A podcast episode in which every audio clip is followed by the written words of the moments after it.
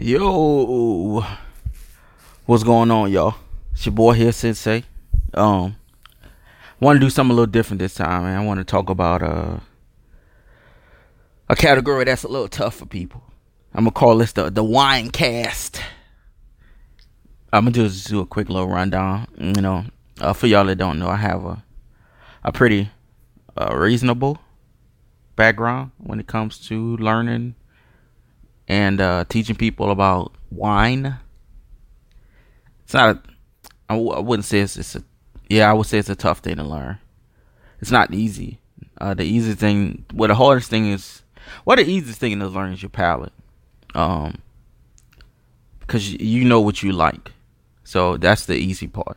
Nobody can tell you what you like. Uh, nobody can tell you what you like is is wrong. Uh, you know, like in in food, you eat fast food.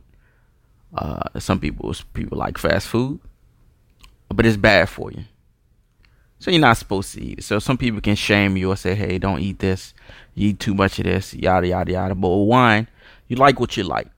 Um, there are, of course, um, sugar repercussions to that. You drink more sweet wines than you drink dry. You're gonna be con- consuming more sugar. Of course, it's sweet versus dry. But there are there are ways to build your palate. Uh, there there there's ways to to learn easily about wine. So I'll, I'll start off with I don't know what what how, what route I want to go. Uh, the the route I want to go is I, I just want to I want to get you down the basics. Uh, America, you know the the main areas of course would be California, Washington, and Oregon. Uh, West Coast stuff. They're all wines that grow different states. Missouri has wine. New York has wine. Canada has wine.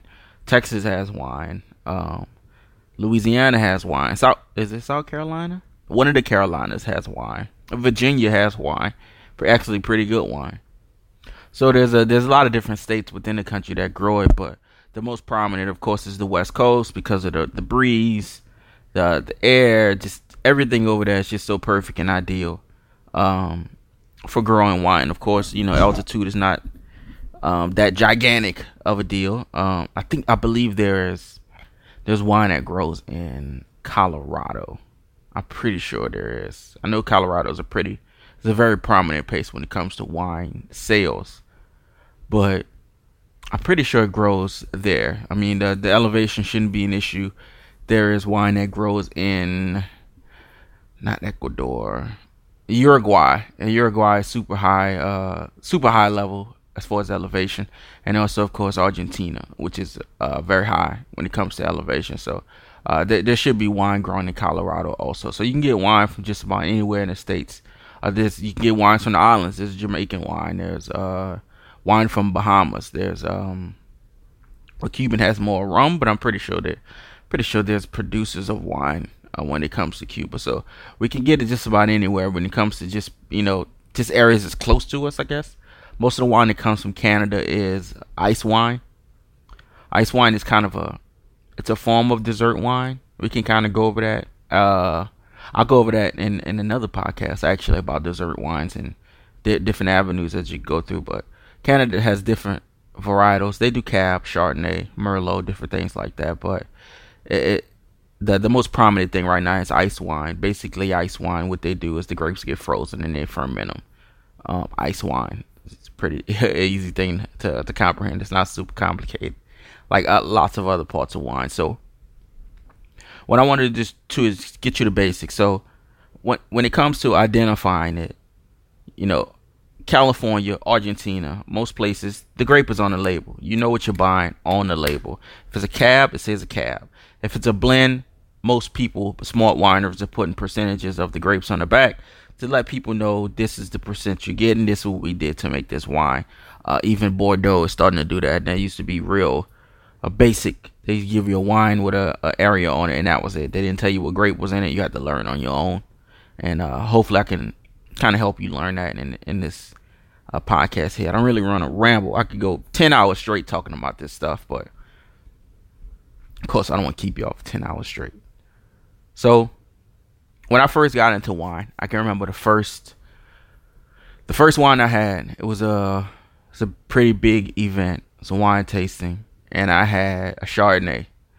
And the first thing I had from that Chardonnay is I was like, this tastes buttery.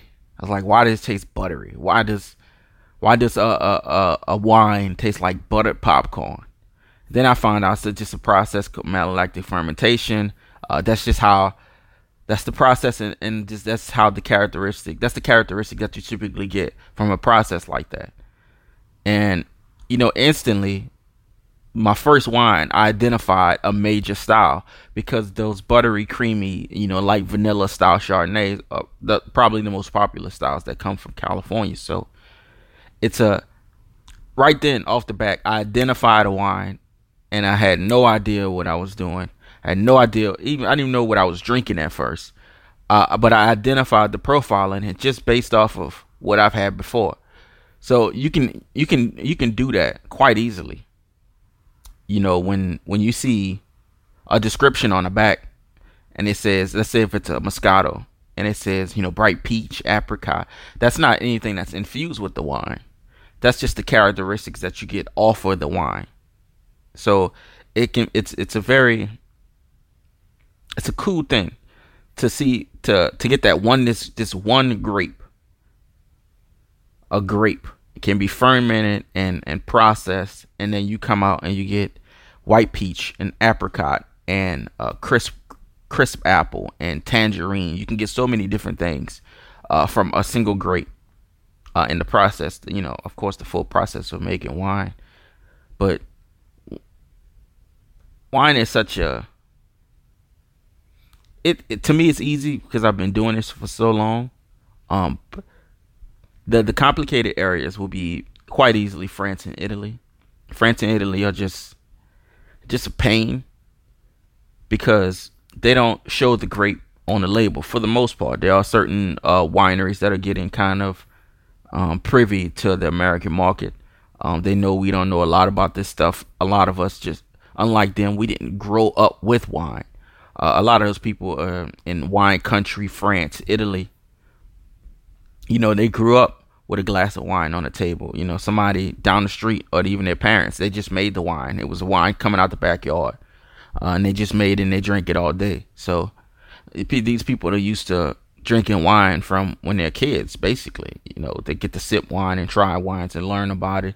It's it's in their backyard. It's it's right next to them. So they're when they start off and when we start off, are just we just start off at two completely different points. Of course, here we have you have to be 21.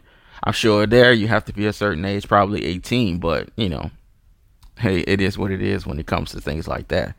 Um, so uh, you have to learn what's on the label. You have to learn your areas. So when it comes to Italy, you'll see Chianti, you'll see Chianti Classico, and you'll see Chianti Classico Reserva. So and um, Chianti Classico uh, Gran Selection, which is a new. I don't know why I say it. It's kind of a new classification. There we go. It's the highest classification for Chianti now. So when I first started, I thought Chianti was a great. Of course, you know when you when you're a kid, or when you're watching movies, you all hear about Chianti and Chianti. You know, what's the um what's the movie? Hannibal.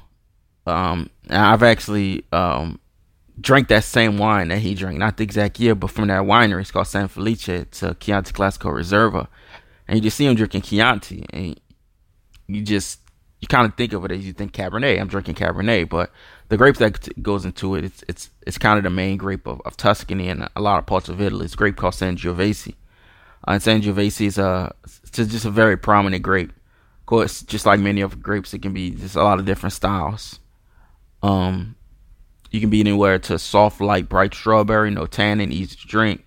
Uh, bone, or you can get something that's big, bold, rough, and tough.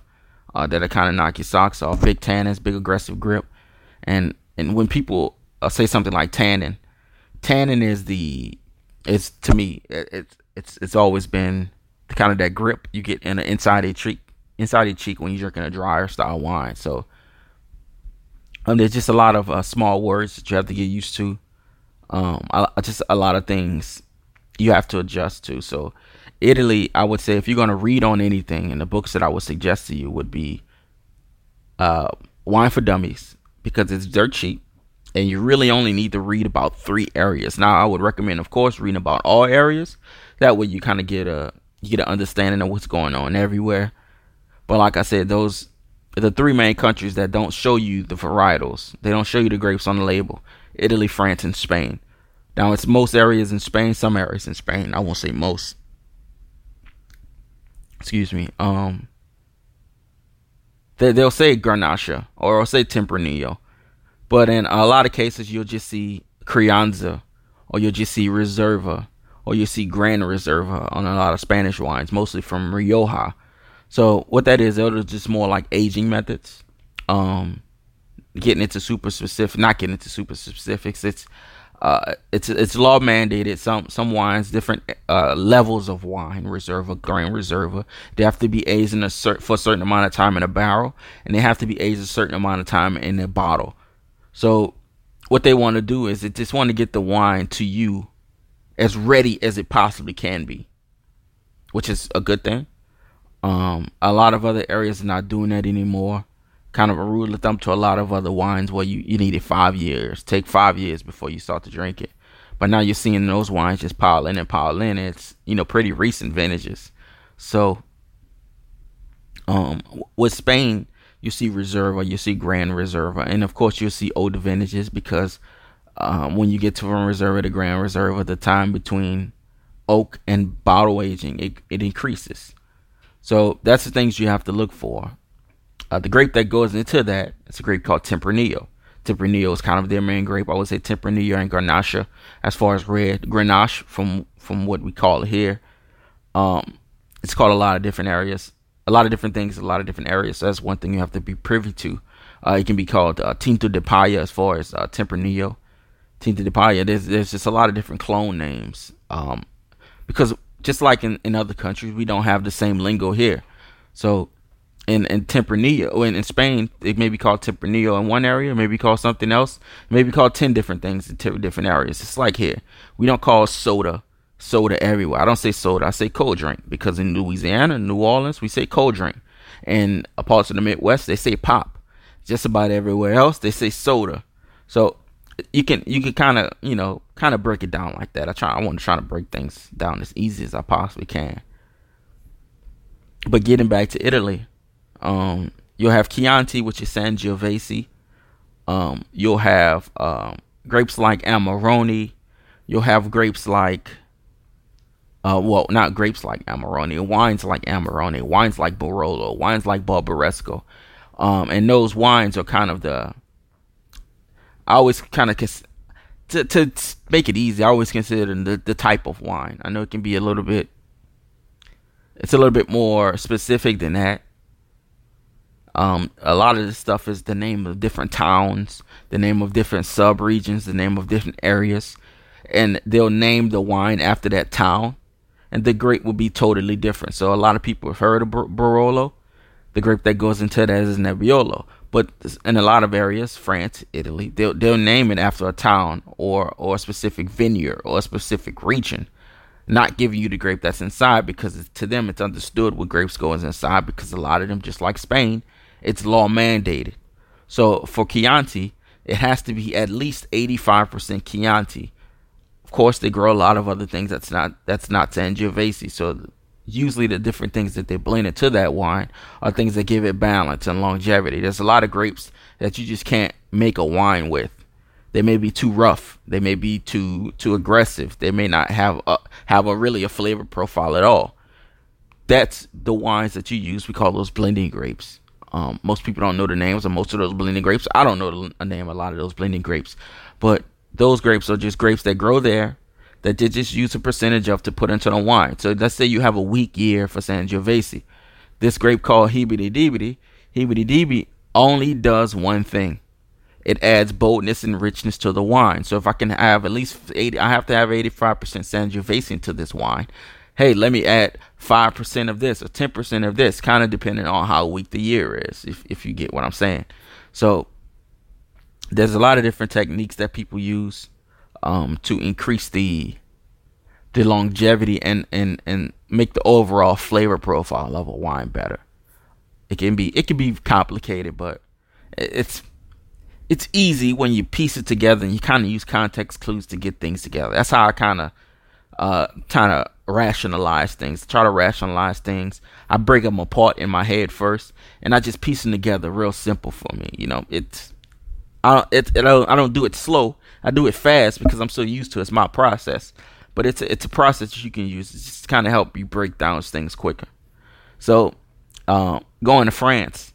So in France, you'll have Bordeaux, you have Cote de Rhone, uh, you have Burgundy. You have a lot of different areas of of those, and I'll break those down uh, and, and in future videos just to kind of give you because all of these areas, in my opinion, these areas and these and these and these grapes, they all kind of deserve their own explanation and their own story and their own description. I think I would do it injustice to it if I wasn't just kind of pile everything into one one episode of something. That some things take a lot a lot more care uh, and it take a lot of explaining because a place like Burgundy is not it's not complicated. I mean, it's not e- easy. So Burgundy to me is is probably the most complicated area that I've seen. Um, you know, you may have a wine that's named after a vineyard, but it may be uh, you know 30 different wineries that source out of this vineyard, and they're all named after this vineyard. So let's just say something called Vougeot, and then you have 20 different wines that comes from Vougeot. But all of those wines are completely different, even though they're coming from the exact same vineyard or the same town or the same area that's within three miles of each other. Um, just because everyone has their different techniques. Some people like elegant Pinot Noir. Some people like big, rough, and tough Pinot Noir. Some people like rich, fruit forward Pinot Noir. Some people like super earthy Pinot Noir, where there's not much fruit. It's more like mushroom, and it's just it can be very gunky, uh, uh, you know, rustic to some people. So, um, and, and there's a lot of wines, um, that may say one name, and they may say the same last name on four or five different bottles, and those people are, are cousins, uh, and their uncles and their grandfathers, and they all have their different styles, and they all have their different interpretation on what Pinot Noir is. So, kind of getting down Pinot Noir can be, and Burgundy in general, to me, it's it can be a little complicated. Uh, to me, it's by far the most complicated part I've come across as far as just you know learning wine in general, just because of uh, the techniques um, and the and just the names. I mean, uh, there's a it can be like Jean Lafitte or whatever, and it can be four different Jean Lafitte, but you don't know that it's Jacques Pierre Jean Lafitte and something else Jean Lafitte and uh, Susanna Lafitte, and they're all different. It, it, can be all the same family. Could not be all the same family. It could just have the same name. But on the label, that's all you see. So you kind of think you're getting the same thing from different areas, and of course, vintage to vintage is different. So you're dealing with a lot of different variables when it comes to wines, especially in Burgundy. You deal with those variables everywhere. But in, in, in France, for instance, like in Bordeaux, they'll price things on how strong the vintage is. That's just how it is. 2009 and 10 were very strong vintages, so you saw stupid high prices. Lafite Rothschild was eighteen hundred dollars, and then you get to so that's the 2010. You get to the 11, it's eight hundred dollars. You get to 12, it's six hundred dollars. You get to 14, it's four hundred dollars. So I just dropped down fourteen hundred dollars within four different vintages. It can be extremely complicated. So that's why I want to give um give the give them its own platform. I think it, it, it deserves that much, especially uh, France in general and Italy in general. I think it deserves that much, uh, and I have enough stored in my brain, unfortunately, to where I can I can explain that to people pretty easily. I do it just about all day. So, um, those are the those are the kind of things I'm going to talk about in upcoming Winecast, of course, Audible podcasts. I I want to I want to go over everything. I want to go over whatever's on my mind. You know, I want to go over what I'm good at. I want to go over what I know. I want to go over what what I think can help. And um, yeah, wine is just something that's like I said, it's incredibly easy, but it's incredibly complicated at the at the same side. France and Italy and Spain are the main three areas I would I would say to read about. And I forgot I said two books. I only gave you one. Uh, the first book is, of course, Wine for Dummies. You go to any half price books, Barnes and Nobles. You'll probably get this book. I bought this book 10 years ago and it was five dollars. So the price is not the price of the brick. It's not going up. Excuse me on wine for dummies. Um, another one that I have right now is actually called the Wine Bible. Uh, and the Wine Bible is a um, it's a it's a it's a it's a little bit more of a descriptive book. It gives you a lot more as far as just explaining everything, explaining the different areas, the subregions, the the indigenous varietals, the the more popular varietals, different profiles of these varietals, the, some of the wineries that make these varietals. So it's a it's a it's a much more in depth book. I would say to definitely check those two out again. Um, Wine for Dummies is fantastic, and the Wine Bible. Um, it's again it's just very solid book. So that's the things I'm gonna be going over in in future wine casts. Um, of course, you can hit me hit me up for any uh, suggestions or requests of different things you'd like to do. Otherwise, I'll just break down different areas and different wines, and I'll get I'll get some winemakers on. I'll get some sales reps on. I'll give some suppliers on. I'll give the people.